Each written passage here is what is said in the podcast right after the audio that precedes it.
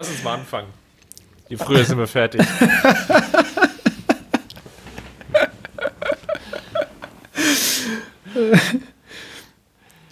Niveau tief, aber früh fertig. Na, also alles wie immer. Herzlich willkommen beim Mir ist ein Rot Podcast. mirsanrot.de Geschichten rund um den FC Bayern München.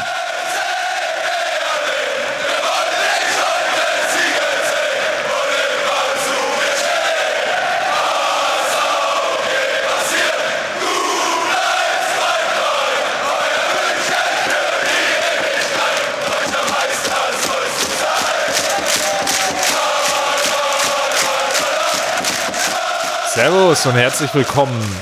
Mir ist ein Rot Podcast steht wieder ins Haus und ich glaube, heute haben wir so, glaube ich, so unglaublich viele Zuhörer in der Folge 116, denn wir besprechen das Spiel FC Bayern München gegen Borussia Dortmund und Justin, wir haben ja lange dran gearbeitet. Servus und grüß dich erstmal. Servus und auch Servus an alle Zuhörerinnen. Ich bin ja hier schon ganz hibbelig, wie du merkst. Ähm, ich, will, ich will endlich das Spiel mit dir besprechen. Der FC Bayern hat sich gelöst, hat die Kovac-Fesseln befreit. und ähm, ja, letzte Woche hattest du ja einen Gast ähm, und dann in der Sendungsaufnahme wurde der Trainer entlassen. So viel äh, kann ja gar nicht passieren eigentlich. Äh, so viel Glück oder Unglück. Ihr habt dann sogar ein zweites Mal aufgenommen. War, glaube ich, eine sehr interessante Folge. Gab viele Einblicke rund um den europäischen Fußball und in den FC Bayern und Borussia Dortmund insbesondere. Und ja, dann stand das Knüllerspiel an und ich meine jetzt nicht das, die Partie gegen Piraeus, sondern natürlich Borussia Dortmund und du warst auch im Stadion vor Ort. Ganz genau. Und ich habe den Hashtag der Knüller etabliert.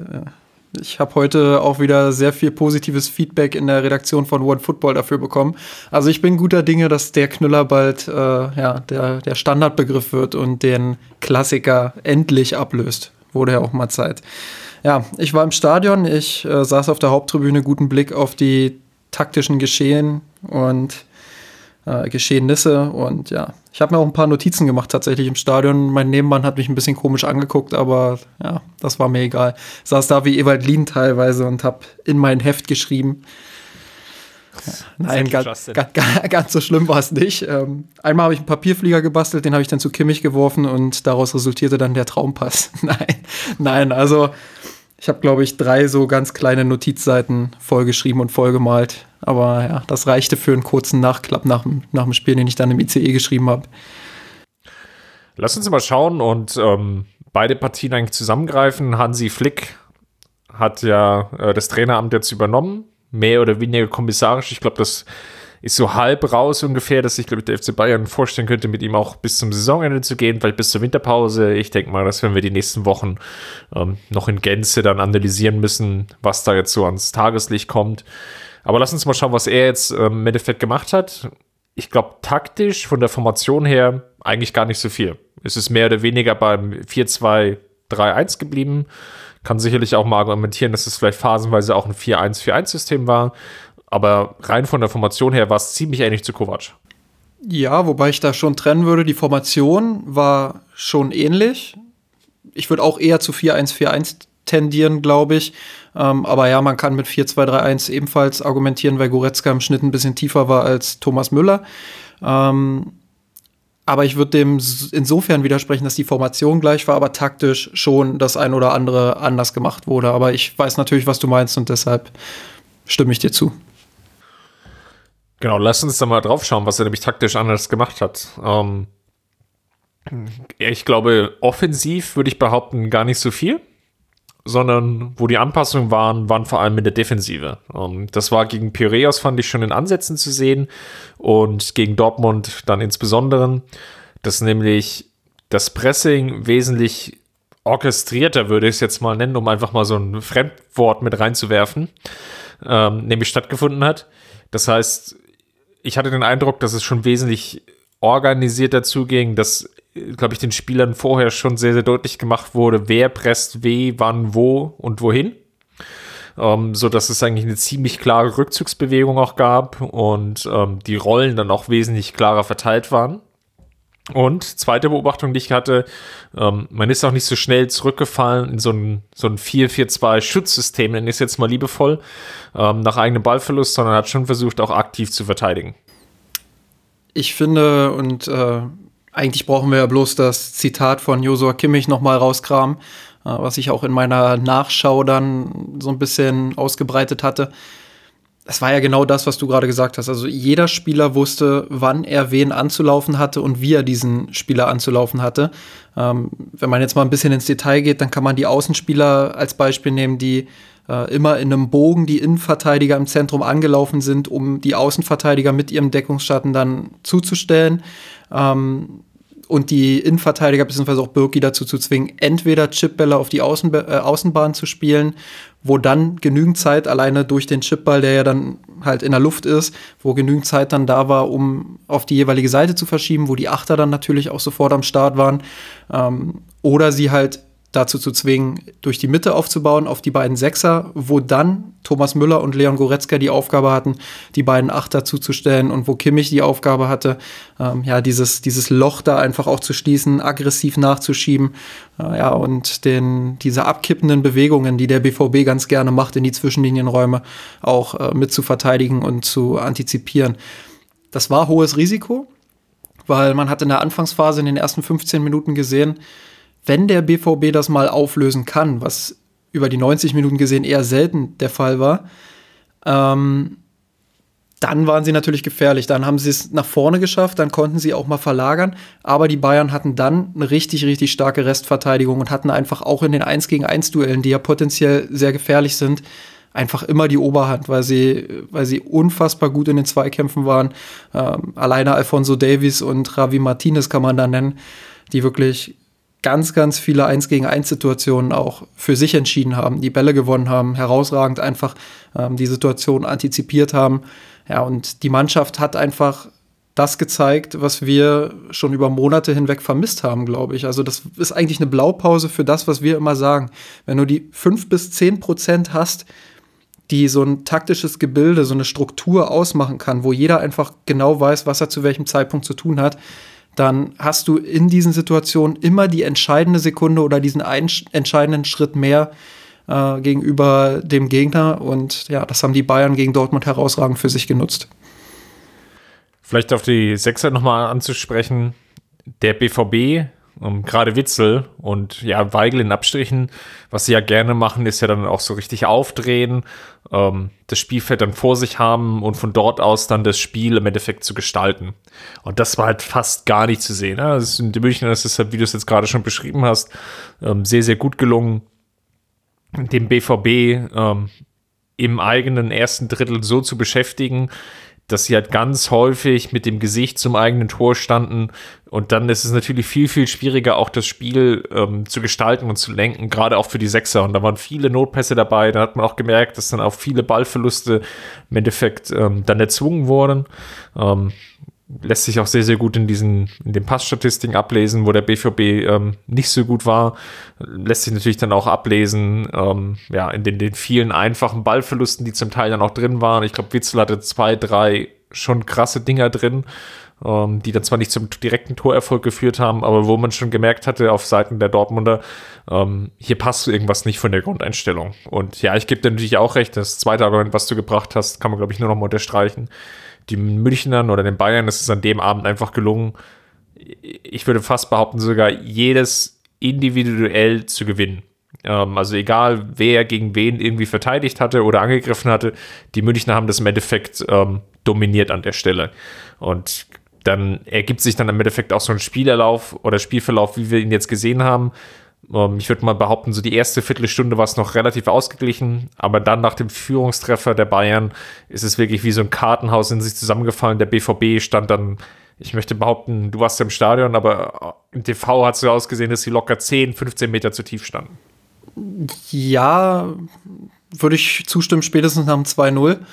Ähm, vorher hatte ich eher noch das Gefühl, ja, sie verteidigen passiv, aber schon ein Stück weit höher als beim 5-0 damals gegen Kovac, wo wir das ja auch als einen Hauptkritikpunkt am Gegner hatten. Ja, aber dieser Favre-Fußball, der ist in diesen Topspielen einfach zu passiv. Das muss man ganz klar sagen. Und man muss natürlich, wenn man die Leistung der Bayern auch analysiert, den Kontext mit einbeziehen, dass Dortmund äh, extrem passiv verteidigt hat, extrem lethargisch wirkte. Und dass sie gezeigt haben, dass sie einfach noch keine Top-Mannschaft sind, äh, wenn's, wenn sie unter Druck gesetzt werden. Also ich habe es ja vorhin gesagt, wie die Bayern sie systematisch dazu gezwungen haben, genau das im Spielaufbau zu machen, was die Bayern wollten. Sprich, der BVB hat selbst, wenn er den Ball hatte, nur auf das reagiert, weil sie es nur so konnten, mit Ausnahme von Mats Hummels, zu dem ich gleich noch mal komme, ähm, weil sie es eben nur so konnten, weil sie unter Druck nur reagieren konnten. Und der FC Bayern hat selbst ohne Ballbesitz endlich mal wieder über 90 Minuten hinweg agiert. Und das macht einfach einen riesen Unterschied. Ich glaube, die Spieler, die Mannschaft hat das einfach vermisst, auch wirklich selbst das Heft des Handelns in der Hand zu haben. Und ja, dementsprechend sah das dann auf dem Platz auch gleich aus, ähm, ja, wie ein, wie ein Weltenunterschied im Vergleich zu den, zu den ja, vergangenen Wochen und Partien, die ja doch äh, sehr ja, lethargisch waren, wo die Bayern selbst auch zu passiv waren in der Verteidigung, wo sie hinten am Strafraum standen. Und ich denke, was im Moment halt am meisten auffällt, ist, dass die Aussagen des Trainers in der Pressekonferenz und auch die Aussagen der Spieler nach den Spielen einfach zusammenpassen. Also man merkt einfach, da wird was vorgegeben und das wird dann auf dem Platz umgesetzt. Und was Schöneres kann es beim Beobachten von taktischen Abläufen ja eigentlich, eigentlich gar nicht geben. Und ja, deshalb ähm, war es einfach auch im Stadion ein schönes Gefühl zu sehen, dass die genau das machen, was Flick in der Pressekonferenz angekündigt hat ähm, und dass sie endlich wieder agieren, dass sie eine höhere Intensität haben, ähm, dass sie im Pressing stark sind, aber dass sie dadurch eben auch im Offensivspiel deutlich variabler waren, finde ich. Also ähm, unter Kovac gab es auch schon einige Momente, wo die Bayern die Halbräume, die offensiven Halbräume, also die Achterposition in, in der Offensive gut gefunden haben. Aber dann gab es einfach keine Anschlussaktion. Sprich, Meistens wurde der Ball entweder verloren, weil der Achter sich zu kompliziert drehen musste, oder der Ball ging sofort auf die Außenbahn, oder er wurde halt wieder komplett irgendwie zurückklatschen gelassen. Und ähm, diesmal hatte ich das Gefühl, dass um die Achter herum einfach mehr Spieler waren. Also das Spiel der Bayern war immer noch flügellastig, aber es war überraschender flügellastig. Das heißt, dass Kingsley Coman und auch Serge Gnabry, ähm, dass die einfach mehr Freiheiten hatten, dass die einfach besser eingesetzt wurden von ihren Mitspielern und dass die Halbräume ähm, endlich deutlich besser besetzt wurden und so auch Anschlussaktionen zustande kamen. Vielleicht ähm, noch mal ein Satz zum BVB, bevor wir dann noch mal darauf eingehen, was Bayern gut gemacht hat, weil wir gerade ja noch so den äh, initial den Punkt analysiert hatten und drauf geschaut haben, was nicht so gut lief. Ich glaube, bei Favre war so das Hauptproblem, sie hatten eine Taktik und oder eine Marschrichtung. Das war die Seite von Davis zu attackieren den Versuch, wirklich auch über, mit Überladungen zu arbeiten und Davis vielleicht in 1 gegen 1 Situationen zu zwingen, die Davis dann halt nicht, nicht gut auflöst. Ähm, namentlich natürlich Sancho, dann teilweise mit Unterstützung von Brandt, Witzel, Hakimi, ähm, alles sehr, sehr schnelle, dribbelstarke Spieler, ähm, die auch ja, dafür prädestiniert sind, eigentlich auch Davis dann vielleicht zu Fehler zu zwingen. Aber wie eben vorhin schon erwähnt, er gewinnt dann einfach das direkte Duell und man hat es gemerkt, ich weiß nicht, wie es im Stadion ging, aber ich hatte vom TV eben sehr stark den Eindruck, nach dem vierten, fünften Versuch über die Davis-Seite zu attackieren, dass dann Dortmund so ein bisschen die Ideen ausgegangen sind, okay, wie können wir das jetzt irgendwie auflösen? Die Münchner verteidigen ist gut, ähm, Davis spielt da ähm, extrem sicher, Coman kommt mit nach hinten unterstützt. Das ist übrigens ein sehr, sehr wichtiger Punkt, den wir an der Stelle noch mehr herausheben müssen. Ähm, das ist mir im Stadion schon nach 15 Minuten in etwa aufgefallen wie Kingsley Coman auch mit nach hinten gearbeitet hat und auch wie David Alaba äh, Alfonso Davies da unterstützt hat, unabhängig davon, wie gut er als Individuum einfach war und wie sehr er auch diese Zweikämpfe bestritten hat und gewonnen hat, äh, war das einfach auch ein Faktor dafür. Also sie haben gemerkt, sie wollen Davies auf dieser Seite attackieren und Kingsley Coman sowie auch David Alaba ähm, haben da wirklich herausragend unterstützt und das war ja auch immer so ein Kritikpunkt in den letzten Wochen, dass die Flügelstürmer nicht äh, genug mit nach hinten arbeiten insbesondere Kingsley Coman hat das in diesem Spiel herausragend gemacht. Und ja, wie gesagt, unterstützt eben von den verschiedenen Einzelspielern dann noch. Also Davis war dann, hatte dann den nötigen Support. Und ja, Dortmund ist dann aus meiner Perspektive dann relativ wenig eingefallen. Also sie kamen dann irgendwie nie auf die Idee, dann auch mal über die Hazard-Seite ähm, anzugreifen, zu attackieren. Teilweise Nico Schulz fand ich, hat total ein blasses Spiel gemacht. Ähm, offensiv, Hazard, wie gesagt, auch nicht aufgefallen. Ja, dann war auch sicherlich das Problem, dass natürlich teilweise auch viele lange Bälle gespielt wurden, was jetzt auch auf Brandgötze dann nicht die, die allerbeste Idee ist, wenn ähm, auf bayerischer Seite dann irgendwie Harvey Martinez oder Pavard standen. Und von daher, wie gesagt, dem BVB ist dann, glaube ich, so nach einer halben Stunde dann auch die Ideen ausgegangen. Ähm, es kam mir dann auch folgerichtig der Wechsel Guerrero für Sancho, der, glaube ich, aber nichts an der, der taktischen Marschrichtung geändert hat, was sicherlich dann auch ein Fehler war. Ja, das, das äh, kann man durchaus so unterschreiben, glaube ich. Wobei, ja, Fehler ist vielleicht auch ein großes Wort.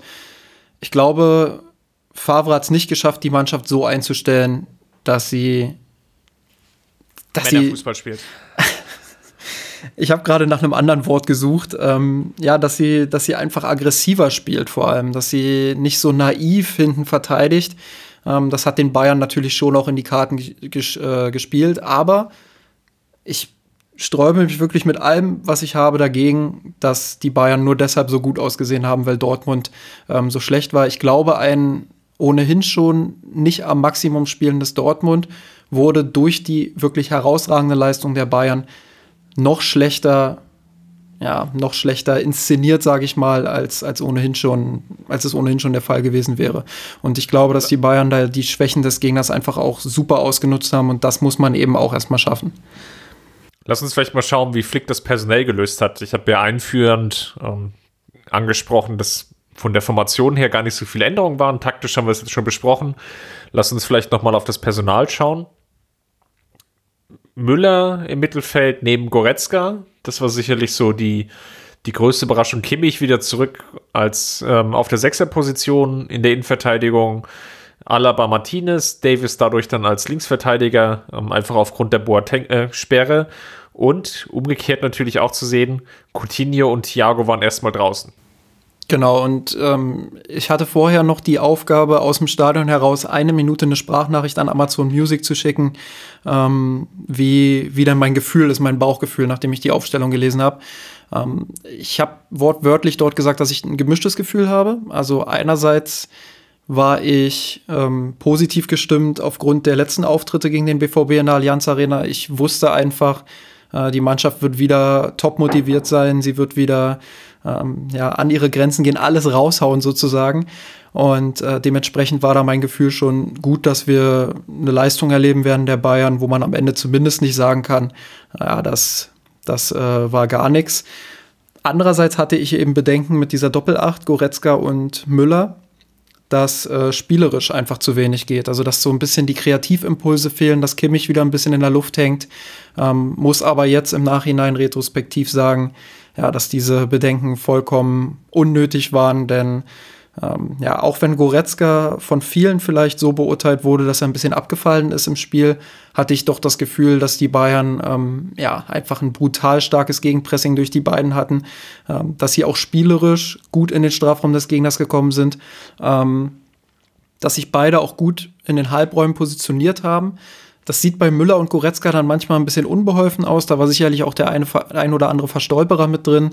Ähm, aber ja, durch die Unterstützung der anderen einfach, dass die Mannschaft viel kompakter auch in Ballnähe war, ähm, hattest du einfach auch ein viel besseres Gegenpressing auf dem Platz und konntest solche Situationen dann wieder ausbügeln.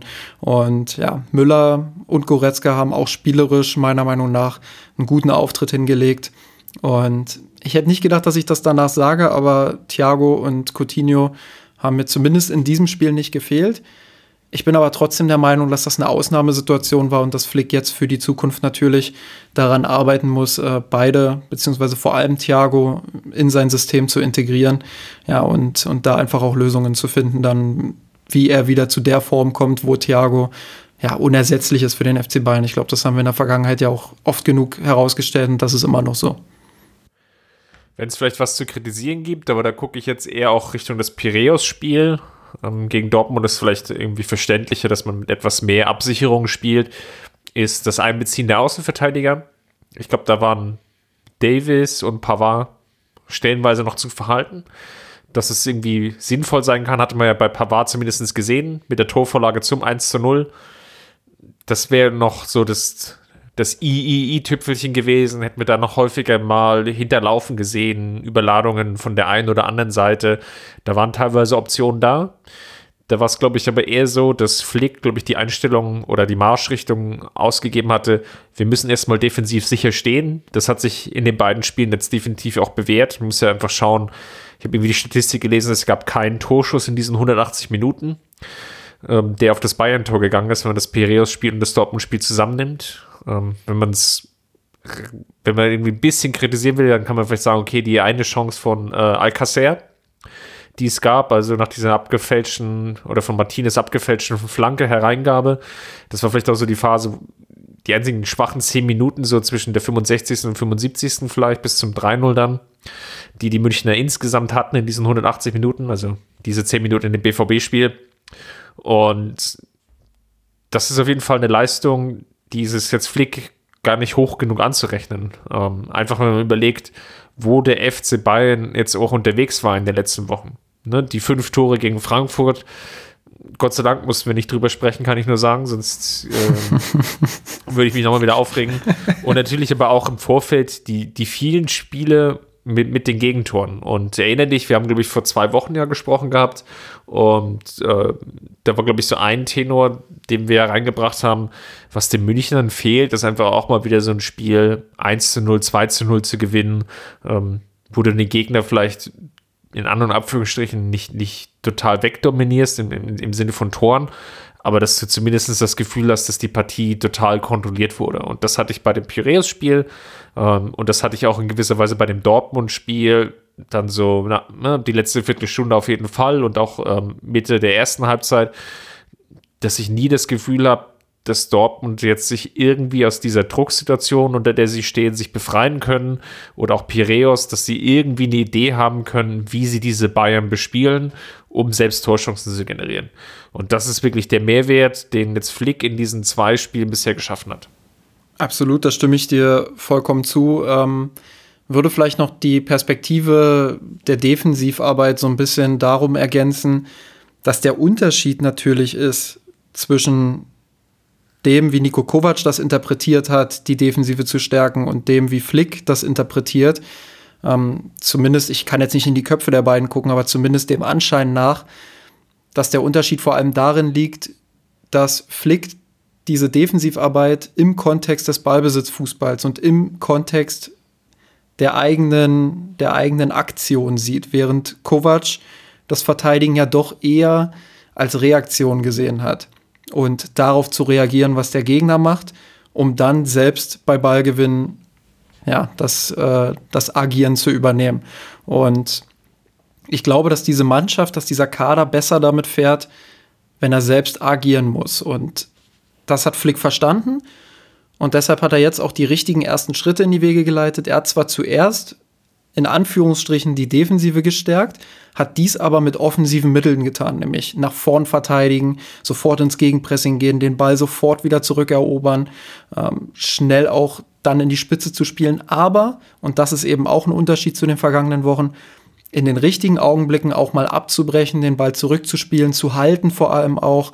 Und ich glaube, das war auch ein ganz wichtiger Faktor, der Dortmund so ein bisschen den Wind aus den Segeln genommen hat. Die Bayern haben eine unfassbar sichere Ballzirkulation gehabt und teilweise haben sie den Ball hinten halt ja zwei, drei Minuten laufen lassen um dann den Angriff zu starten. Und das hat man auch schon länger nicht mehr gesehen. Und diese Geduld fand ich extrem wichtig, weil in den vergangenen Wochen hat man halt oft genug gesehen, die Bayern wollten immer vertikal spielen, immer vertikal, immer nach vorn, aber sind dann eben immer wieder in Ballverluste gerannt und auch in Kontersituationen, wodurch dann ganz wilde Spielphasen entstanden. Und ja, das ist diesmal nicht passiert und deshalb waren sie auch in der Lage, mal wieder über 90 Minuten Spiel zu kontrollieren. Ja, lass uns mal nach vorne schauen. Ähm, drohen den FC Bayern jetzt Tage voller Sonne mit Hansi Flick? ja, also ich denke, man darf es jetzt nicht zu hoch hängen, dass man 4-0 gegen den BVB gewonnen hat. Man sollte es aber auch nicht zu niedrig hängen. Also es war ein extrem guter Fortschritt und auf dem muss man jetzt aufbauen. Ich glaube, das war eine Messlatte, ähm, die jetzt für mindestens für die Hinrunde erstmal gelegt wurde. Ähm, gibt immer noch leichten Verbesserungsbedarf an einigen Stellen. Ähm, Aber ja, das, das kommt sicherlich auch noch dazu, dass Dortmund eine spezielle Situation ist, etc. pp. Aber man kann das jetzt auch einfach mal genießen und kann sagen, das war eine Top-Leistung und hat gezeigt auch, wo die Mannschaft stehen kann, wenn alle zusammenarbeiten, wenn sie alle ein Ziel verfolgen. Ähm, ja, wenn sie einfach auch gewisse taktische Vorgaben haben und wenn da dann alles passt, dann sieht das halt so aus wie gegen Dortmund und da ist kaum eine Mannschaft auf der Welt in der Lage, auf Augenhöhe zu spielen. Das sind vielleicht zwei, drei, vier Mannschaften aktuell. Ähm, mehr sehe ich da nicht, aber ich habe es gesagt, man muss auch vorsichtig sein. Wir haben schon das ein oder andere Mal ein Hoch der Bayern erlebt, um kurz danach dann wieder mehrere Tiefs zu sehen. Ich glaube, die Hauptaufgabe von Hansi Flick wird es jetzt sein, äh, da Konstanz reinzubringen, dass die Bayern auch kontinuierlich diesen Fußball spielen können und dass sie es eben auch umsetzen können, wenn der Gegner noch tiefer, noch kompakter steht. Ähm, ja, in der Bundesliga mit Düsseldorf wird da wieder eine Mannschaft kommen, die sehr unangenehm zu bespielen ist und ja, wo die, wo die Bayern einfach auch wieder andere Qualitäten zeigen müssen. Und deshalb bin ich da sehr gespannt, aber ich bin auch voller Vorfreude, äh, ganz einfach deshalb, weil, ja, weil Flick mir in der Pressekonferenz oder in den Pressekonferenzen bisher sehr gut gefallen hat, sehr klar analysiert hat, woran er arbeiten möchte, wo er glaubt, dass die Probleme liegen. Ja, und deshalb glaube ich, dass Flick durchaus eine sehr, sehr gute Übergangslösung sein kann und dass er die Bayern wieder ja, auf die richtigen Bahnen bringt. Peter Ahrens, einer der Sportspiegel-Autoren, hat so schön formuliert, kann er es auch in einem kalten Novembertag in Frankfurt. ähm, fand, fand, ich ganz gut, das hast du ja jetzt im Endeffekt auch indirekt gesagt. Ähm, die Frage wird sein, schafft es jetzt Flick aus diesen zwei guten Spielen oder sagen wir aus diesem einen sehr guten Spiel gegen Dortmund und dem guten Spiel gegen Piräus, schafft er da irgendwie so eine Reproduzierbarkeit zu erzeugen? Ja, kriegt er die komplette Mannschaft, also Betonung liegt auch hier auf komplett, sondern nicht nur irgendwie elf Spieler, sondern äh, mehr oder weniger 20 plus X, kriegt er die so gemanagt und ähm, ja, trainiert und bei Laune gehalten und all diesen zwischenmenschlichen Tönen, ähm, die da natürlich dann irgendwie auch in so einer Profimannschaft dazugehören, kriegt er das hin? Ähm, aus dieser Truppe eine, eine Einheit zu formen, ich will jetzt das gar nicht so überhöhen und dann irgendwelche Heinkes-Vergleiche anziehen mit äh, 2012, 2013, so dieser ganz extremen Phase. Ähm, aber so annähernd dieses Niveau, das ist ja ungefähr so die, die Zielrichtung, die es haben muss. Und, und kann er das irgendwie erreichen. Ne? Plus natürlich die Gefahr, ähm, dass diese Taktik, die er jetzt gewählt hat, natürlich auch Schwachstellen hat. Und kann er das im Endeffekt so kaschieren, dass es halt ähm, den Gegner trotzdem schwerfällt, diese, diese Fehler zu bespielen und er schafft es halt auch immer wieder ähm, Feinheiten zu etablieren, Dinge anzupassen, ähm, so dass der Gegner auch immer wieder vor neue Herausforderungen gestellt wird. Auch mal neue Anreize dann natürlich auch zu setzen. Genau, das sind so die, die Punkte, die, die ich jetzt sehr spannend finde.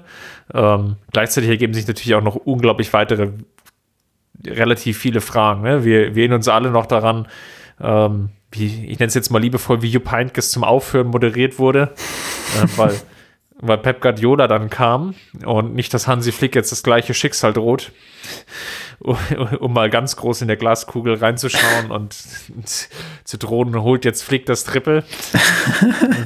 Und, und wird dann von dem armen Erik den Haag abgelöst. Nein, äh, Spaß beiseite. Das wäre es doch, wenn Flick jetzt wirklich das Triple holt und dann kommt Ten Haag nach München und erlebt genau dasselbe wie Pep Guardiola. es wären Geschichten, die schreibt nur der Fußball. Ja. Ähm, nein, also Spaß beiseite. Ich glaube, so, äh, so, weit, so weit können wir gar nicht gehen und so weit können wir es gar nicht ausmalen wichtig wird wirklich sein, jetzt erstmal so ne, diese Stabilität zu konservieren, ähm, damit dann vielleicht auch in die Winterpause zu gehen und in der Winterpause dann zu gucken, ähm, wie will man sich jetzt im Endeffekt weiterentwickeln und positionieren. Ja, würde ich komplett zustimmen. Also da gibt es für mich auch jetzt äh, nicht viel zu ergänzen. Vielleicht würde ich noch ähm, den Aspekt mit reinbringen, ähm, ja, dass es, dass es für Flick auch einfach darauf ankommt, jetzt den ganzen Kader komplett mitzunehmen. Also man hat es ja gemerkt, sobald zwei, drei Spieler, auch namhafte Spieler mal komplett außen vor sind, wird es sofort unruhig. Ich glaube, ähm, Flick hat jetzt für die beiden Spiele eine herausragende Lösung jeweils gefunden. In Piraeus oder zu Hause gegen Piraeus hat er sich äh, vorbereitet auf das Dortmund-Spiel mit exakt derselben Mannschaft dann das muss er jetzt natürlich dann äh, ja, im Long Run dann sozusagen äh, hinbekommen, dass er das so coacht, dass eben alle Spieler mal irgendwie ihre Minuten bekommen. Und ich glaube, das ist eine große Herausforderung beim FC Bayern. Man hat nun mal viele sehr, sehr gute Spieler und die haben alle den Anspruch zu spielen. Und das zu moderieren wird für Flick, denke ich, äh, eine Herausforderung. Er ist jemand, der sehr, sehr viel mit den Spielern spricht. Das ist schon mal sehr gut. Äh, aber er ist halt auch jemand, glaube ich, der, der es am liebsten allen recht machen würde. Und da dann auch mal harte Entscheidungen zu treffen. Ich glaube, er hat jetzt bewiesen, dass er harte Entscheidungen treffen kann. Er hat Coutinho und Thiago unten gelassen. Ähm, jetzt muss er zeigen, dass er, dass er beide auch wieder integrieren kann und wieder abholen kann und eben nicht ähm, draußen versauern lässt. Und ich glaube, das ist auch noch eine kleine Herausforderung, traue ihm aber durchaus zu, dass er das schafft. Sehe ich eigentlich relativ ähnlich. Ähm, wie gesagt, ich bin jetzt mal gespannt, wie, wie er die Konstanz halt reinbringt und die Reproduzierbarkeit. Ähm, darauf wird sehr, sehr viel drauf ankommen. Ähm, angenommen, Worst Case, ähm, Bayern gewinnt jetzt das Spiel in Belgrad nicht, gewinnt das Spiel in Düsseldorf nicht, ähm, dann ist dieser Trainereffekt vielleicht schon wieder verpufft. Sondern es wird jetzt wirklich da, darum gehen, einfach so eine konstante Weiterbildung oder ja, Weiterentwicklung einfach hinzubekommen an der Stelle, so dass es halt ja sukzessive jetzt wieder nach vorne geht mit den Bayern. Du und deine Negativität. Natürlich werden die Bayern jetzt mit Flick eine Serie starten. Äh, vielleicht sogar noch souverän Herbstmeister werden. Und ja, dann, dann sprechen wir wirklich bald über den Triple Flick. ähm, lass uns mal vielleicht nochmal auf die Einzelspieler schauen. Ähm, Davis haben wir ja schon extrem gelobt. Ich fand auch die Innenverteidigerpaarung Alaba Martinez sehr spannend. Ähm, die hat sich meiner Meinung nach sehr gut ergänzt. Ähm, Martinez mit dem Kopfballspiel, ähm, mit seiner Antizipation, Alaba mit seiner Dynamik. Ich finde, das war von der Innenverteidigung her für das Dortmund-Spiel war es eigentlich perfekt. Absolut. Und was ein bisschen zu kurz kommt in fast allen Einzelbetrachtungen, Javi Martinez hat tatsächlich ein richtig, richtig gutes Aufbauspiel gehabt. Das habe ich so von ihm schon lange nicht mehr gesehen. Also ich war ja damals schon immer einer derjenigen, die äh, sein Spiel auf der 6 zu seinen besten Zeiten damals noch ähm, verteidigt haben, die gesagt haben, der ist auch äh, dazu in der Lage, solide bis gute Pässe zu spielen. Aber gegen Dortmund war das, war das mitunter echt stark, wie er die Halbräume oder den, den rechten Halbraum vor allem vorne gefunden hat. Ähm, ja, und was für grandiose Vertikalpässe er da teilweise auch gespielt hat. Ja, da habe ich ihn fast gar nicht wiedererkannt und so kann es von, von meiner Seite aus gerne weitergehen. Ähm, ich habe auch schon die These aufgestellt nach dem Spiel im Stadion, zugegeben ein bisschen euphorisch, aber. Wie könnte es anders sein? aber aber ähm, ich habe die These aufgestellt, dass er vielleicht sogar, selbst wenn Süle zurückkommt, ihn dort verdrängen könnte auf der Position, wenn er denn dieses Niveau halten kann. Ich habe auch schon überlegt, wie das Ganze ähm, weitergeht. Ich meine, so kurzlebig ist das, das Fußballgeschäft, das ist eigentlich total verrückt. Um, und ich habe mich aber eher noch an, der, an David Alaba gerieben. Einfach aufgrund dessen, weil, weil Davis einfach auch so stark gespielt hat und man natürlich jetzt eigentlich will, dass irgendwie beide weiterspielen. Und hatte so kurz die Idee, ob es vielleicht Sinn macht, dann irgendwann mal so Davis, Alaba, Hernandez, wenn er wieder fit ist, und Pavard dann in der Innenverteidigung zu haben was natürlich dann eher witzig wäre, um, ähm, mit, mit drei Linksfüßlern um, in der Abwehr zu spielen. Aber das war so, ein, so eine Idee, die mir dann irgendwie nochmal gekommen ist, einfach weil Davis auch so eine extrem gute Partie hatte. Ja, da muss man dann halt auch sehen, wie kommen Hernandez, wie kommen Süle dann zurück, wenn es soweit ist. Süle ist ja noch ein bisschen länger weg als Hernandez. Ähm, man muss auch sehen, wie, wie kommt Boateng jetzt mit Hansi Flick äh, zurecht, weil mein Gefühl sagt mir, die beiden die verstehen sich richtig gut, kennen sich auch aus Nationalmannschaftszeiten. Ähm, vielleicht schafft Flick ja sogar Boateng wieder zu einem, ja. Down zu to earth zu bringen. Bitte? Down to earth zu bringen. Oder vielleicht äh, up to heaven. Wer weiß. Ja, das könnte sein. Also, da bin ich auch gespannt. Ich bin immer noch der Meinung, dass in Boateng immer noch die Maschine äh, schlummert, die er einst war. Und ja, wenn Flick das schafft, dann, dann baue ich ihm selbst eine, eine Statue. Wo ich die hinstelle und wie groß sie ist, sage ich lieber nicht, aber, aber ich stelle sie ihm dann irgendwo hin. Ja, ich glaube, lobend erwähnen kann man sicherlich auch noch Kimmich. Absolut, ja. Der auf der Sechser-Position natürlich auch ein ähm, sehr, sehr gutes Spiel gemacht hat. Und natürlich ist es irgendwie eine Luxussituation, du hast es schon angesprochen. Eigentlich müsste Flick ähm, ist, oder ne, per, per se, wenn ich jetzt mal Lewandowski ausklammer, ja, der, der, der über allen Dingen steht. Aber normalerweise würdest du sagen, dass vielleicht Thiago dein bester Kaderspieler ist, den du hast. Ähm, und ein Verbindungsspieler und den, den brauchst du einfach. Ähm, und ja, Kimmich konnte das halt über Gebühr eigentlich kaschieren an diesem Abend. Ähm, was sicherlich eine sehr, sehr gute Leistung ist. Ich würde mich, ich, ich, ich fände es halt spannend, irgendwie vielleicht auch wieder beide mal zu sehen, hm. beide zusammen. Ähm, vielleicht auch mit Goretzka dann oder vielleicht auch mal mit einem Müller.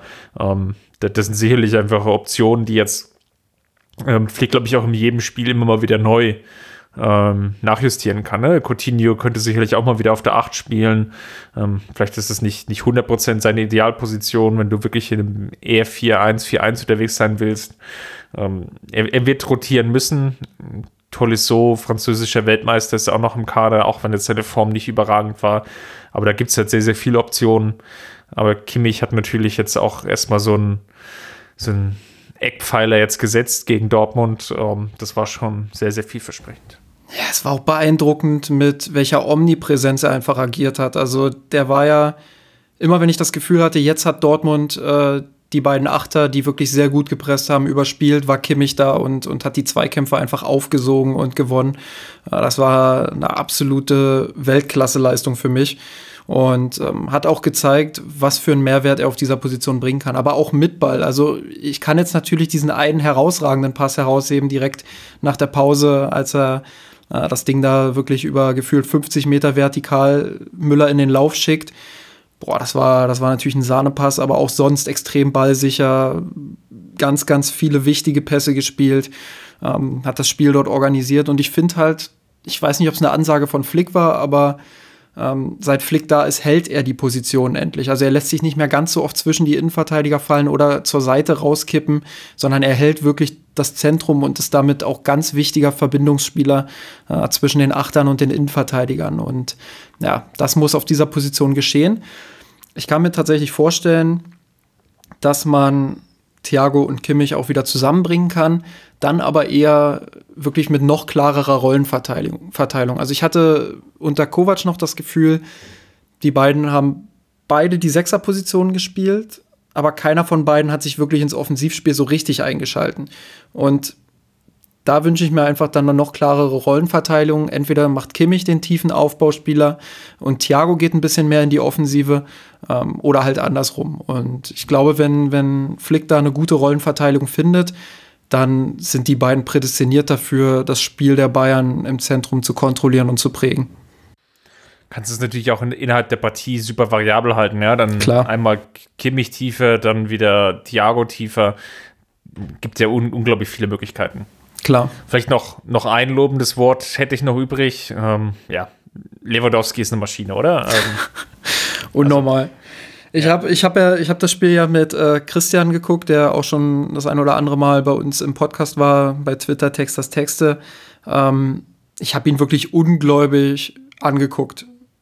Also erstmal bei beiden Toren, aber auch bei dieser unfassbar unmenschlichen Ballannahme, die er da einmal hatte am Strafraumrand. Also ähm, also das Stadion hat in dem Moment eine Raunen ausgestoßen und ein leichtes Stöhnen, was, was, was du eigentlich nur kennst, wenn, wenn Messi am Ball ist in Barcelona. Und ich glaube, das sagt schon alles aus über ihn im Moment. Also, das ist wirklich ein Außerirdischer in dieser Saison. Dann lass uns mal Deckel drauf machen auf die Partie. Segeln jetzt gemütlich in die Länderspielpause. Ohne natürlich, oder ja, ich will jetzt aber den Deckel noch nicht final drauf machen. Wir müssen natürlich noch die Gewinner der Woche küren. Und ja, du hast wieder den Vortritt. Ähm, ich brauche es gar nicht so sehr begründen, weil wir es schon jetzt zu Genüge getan haben. Ich glaube, dieser ganze Podcast oder diese ganze Folge steht heute im Zeichen Hansi Flix der es wirklich geschafft hat, in einer Woche das Ruder rumzureißen und die Mannschaft so auf den Platz zu schicken, wie sie dann halt letztendlich gegen Dortmund agiert hat. Ja, und das verdient allergrößten Respekt und deshalb ist er mein Gewinner der Woche. Oh, jetzt fällt es mir extrem schwer, weil es waren so gute Spiele dabei, die, die eigentlich in beiden Partien überzeugt haben. Ich würde mich trotzdem mal ähm, auf Alfonso Davis einfach stützen, weil er sicherlich die äh, so, so einen Eckpunkt hatte, wo wirklich viel Druck drauf war. BVB wollte ihn gezielt unter Druck setzen, ähm, dem hat er standgehalten gegen Piräus auch mit einer überzeugenden Leistung. Ich finde es beachtlich, dass er jetzt mit 19 Jahren, ist er jetzt gerade 19 geworden, jetzt wirklich auch so konstant Leistung abliefert. Hat er jetzt die letzten fünf Partien, glaube ich, sogar in Folge begonnen. Ähm, spricht eigentlich auch dafür, dass er, ja, dass es auch beim FC Bayern geht, auch als Jugendspieler sich durchzusetzen. Klar, es ist eine gewisse andere Historie, ähm, nach München gewechselt, ähm, mit, mit viel Vorschusslorbeeren, natürlich auch nicht ganz preisgünstig, ähm, hat sich jetzt aber in einem Jahr sukzessive entwickelt und auch verbessert. Und das ist, finde ich, das, was ihn so besonders macht, ist so auch seine Ausstrahlung. Ich habe halt irgendwie das Gefühl, dass er immer irgendwie lernen will und dass er eigentlich aus jedem Moment irgendwas mitnimmt. Und wenn er irgendwie einen Fehler auf dem Platz gemacht hat, dass es ganz, ganz häufig nicht nochmal irgendwie den, den, den gleichen Fehler nochmal macht. Ne, so häufig hast du ja dann irgendwie, dass es passiert, ne, du machst irgendwie einen Fehler und dann machst du ihn nochmal und dann nochmal. So, er zeigt sich unglaublich lernfähig, selbst innerhalb eines Spiels und das finde ich sehr, sehr beachtlich. Ja, ich glaube auch bei ihm, dass es ihm tatsächlich gut tut, dass er auf der Linksverteidigerposition spielt. Ich halte ihn offensiv für ein Stück zu sehr limitiert. Da, ja, kann er, da, so. da, kann er nicht ganz so glänzen wie, wie auf der Linksverteidigerposition, aber da wächst er jetzt wirklich rein. Und ähm, ich habe es heute auch schon zu jemandem gesagt. Es erinnert mich so ein bisschen. Ich mag diesen Vergleich eigentlich nicht, weil ja, das jeder Spieler ist immer sein eigener, sein eigener Spielertyp und deshalb sind so Vergleiche höchstens grobe Orientierung. Aber äh, David Alaba, der hatte damals, ich glaube, es war einer seiner ersten Auftritte, wenn nicht sogar der erste, ich weiß es nicht mehr genau, in Frankfurt einen katastrophalen Auftritt unter Louis van Gaal, wo innerhalb von drei oder vier Minuten auf seiner Seite zwei Tore gefallen sind. Ähm, Ach, in der Schlussphase. Ja, ja, das war in Frankfurt. Ähm, und deshalb auch der Vergleich. Davies hatte ja jetzt auch, auch wenn er jetzt nicht so katastrophal war, hatte er einen sehr unglücklichen Auftritt gegen Frankfurt in Frankfurt. Ähm, ja, und da sind so ein paar Parallelen in mir hochgekommen. Ja, und gegen Dortmund einfach überragend. Also ich glaube, Hakimi, Sancho und vielleicht noch Axel Witzel, die hat er immer noch alle drei in seiner Hosentasche irgendwo. so, dann, wo Gewinner sind, sind auch Verlierer, heißt es ja immer so schön. Wer ist denn der Verlierer der Woche? Ja, äh. Jetzt nimm nicht den offensichtlichen, den wollte ich diesmal nehmen. Ja, gut, dann nehme ich den anderen offensichtlichen und nehme sie nicht als Doppelpack. Ich nehme Thiago und glaube trotzdem, dass er wieder zurückkommen wird zu alter Stärke. Aber in dieser Woche, dadurch, dass er auf der Bank saß, ähm, war er natürlich äh, ja, der, der Verlierer der Woche. Ich hoffe, dein Verlierer der Woche ist jetzt kein großes Nachtreten hier.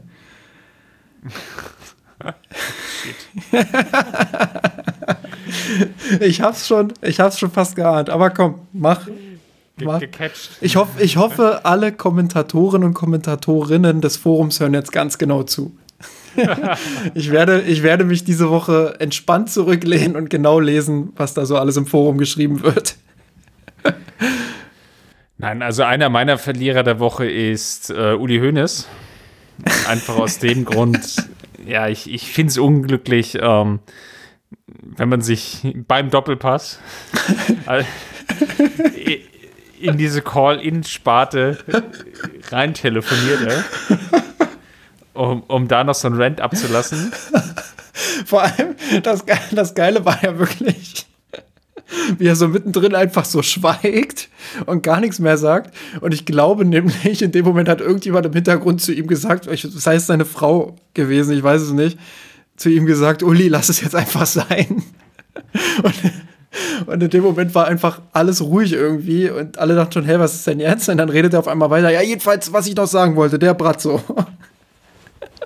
Ja, also das war so äh, wieder so ein unwürdiges Schauspiel, was ja, ich, ich, will nicht sagen, äh, im Positiven würde man es natürlich so drehen, dass es den FC Bayern auszeichnet, aber irgendwie, ja, wirkt es halt so aus der Zeit gefallen, ja, und dann auch noch so Journalisten dann so halb zu beleidigen oder so halb zu diskreditieren, finde ich immer etwas unglücklich. Ähm, Gerade in so einer Atmosphäre, wo sich dann die, die angegriffene Person auch, auch schwer wehren kann, ja? weil es dann so öffentlich zur Schau getragen wird. Ähm, wenn man irgendwie Probleme hat, dann sollte man es, glaube ich, erstmal versuchen, im, im, direkten Gespräch zu lösen. Ähm, warum auch immer. Und ja, das war irgendwie so, es war einerseits so ein typischer Uli, ähm, andererseits bin ich mittlerweile auch sehr dankbar, dass wir das Ganze jetzt dann nicht mehr so mehr miterleben müssen. Wobei es ja jetzt irgendwie, ich weiß gar nicht mehr, wo es jetzt war. Er hat doch schon angedroht, dass er das jetzt häufiger macht. Genau, ich wollte gerade den Bogen machen. Ich glaube, er war ja dann abends oder nachmittags äh, beim, bei den Basketballern, die ja gegen Alba gewonnen haben. Und ich glaube, da gab es dann irgendwie noch, noch so ein weiteres On-Court-Interview, wo er dann noch gesagt hat, na, jetzt wenn ich jetzt da hier raus bin aus der Nummer des Präsidenten, dann kann ich ja richtig loslegen. Und, ja. Dann kommt der Uli-Zug wieder ordentlich ins Rollen. Wobei ich mich irgendwie erinnere, dass er irgendwie Anfang der Saison noch gesagt hat, dass er sich eigentlich weniger äußern wollte. Aber gut, wir wissen, es war wieder so der klassische Uli. Aber wie gesagt, ich, ich mag es halt persönlich nicht mehr. Und ähm, stattdessen einfach so im Stillen jetzt einfach zu genießen, dass man vielleicht die richtige Entscheidung getroffen hat, ähm, hat man das Ganze jetzt wieder wie so eine Monstranz vor sich hergetragen und die Schlagzeilen bestimmt, finde ich etwas unglücklich. Ja, ja, absolut. Also muss man nicht drüber diskutieren. Das ist ähm, unglücklich ist noch ein sehr nettes Wort, glaube ich. Damit sollten wir es jetzt auch sein lassen. Ich hatte ja schon die Angst, du trittst jetzt Richtung Kovac nach, dass der dein Verlierer der Woche ist. Nein, ähm, haben wir am Anfang schon gemacht. Haben wir ja quasi die ersten 40 Minuten des Podcasts gemacht. ja. ja, gab ja auch alles Gründe und ich glaube, wenn wir irgendwie dann mal im Winter, in der Winterpause mit ein bisschen Abstand auch drauf schauen, ähm, können wir uns die Hand reichen. können wir uns können wir uns ja dann nochmal ganz gezielt dann irgendwie überlegen, wie die Ära Kovac einzuordnen. Ich halte mir relativ wenig davon, immer alles schwarz zu sehen oder alles weiß. Häufig ist Klar. irgendwo so ein Graubereich und ja. Ähm, es gab Gründe, warum es jetzt nicht mehr funktioniert hat. Die haben wir, glaube ich, in den letzten Wochen ausgiebig erörtert. Wenn ihr da nochmal reinhauen wollt, ähm, gönnt euch die Folgen. Gerade auch die letzte Folge, wo Justin nochmal dediziert wirklich darauf eingeht, ähm, ist sehr, sehr hörenswert und empfehlenswert. Von daher macht euch ein paar erholsame Tage in der Länderspielpause und wir hören uns dann nächste Woche wieder. Bis dahin, danke Justin. Immer wieder gerne. Folgt uns gerne auf Twitter unter @mirsanrot. Guckt mal bei Facebook rein. Ansonsten hinterlasst uns gerne einen Kommentar. Ihr habt ja gerade schon Justin gehört. Wenn ihr wieder sauer seid, dass wir die Gewinner und Verlierer der Woche ähm, nicht so ganz richtig getroffen haben, dann dort gerne. Wir halten Ansonsten einiges aus. Ansonsten gerne auch unter Patreon uns unterstützen. Ähm, da einfach nach Misan Rot suchen. Ähm, hinterlasst uns da gerne so ein, zwei Euro. Würde uns helfen, würde uns freuen und macht die ganze Sache hier einfach ein bisschen einfacher. Bis dahin, danke euch. Servus. Servus. Wir haben den Kampf gewonnen, den Thron erkommen, der Haien hat's gemacht. Ich hab geträumt von dir unserer Weltpläne. Wir haben den Kampf gewonnen, den Thron erkommen, der Haien hat's gemacht. Ich hab geträumt von dir, von unserer Weltpläne. Wir haben den Kampf gewonnen, den Thron erkommen, der Haien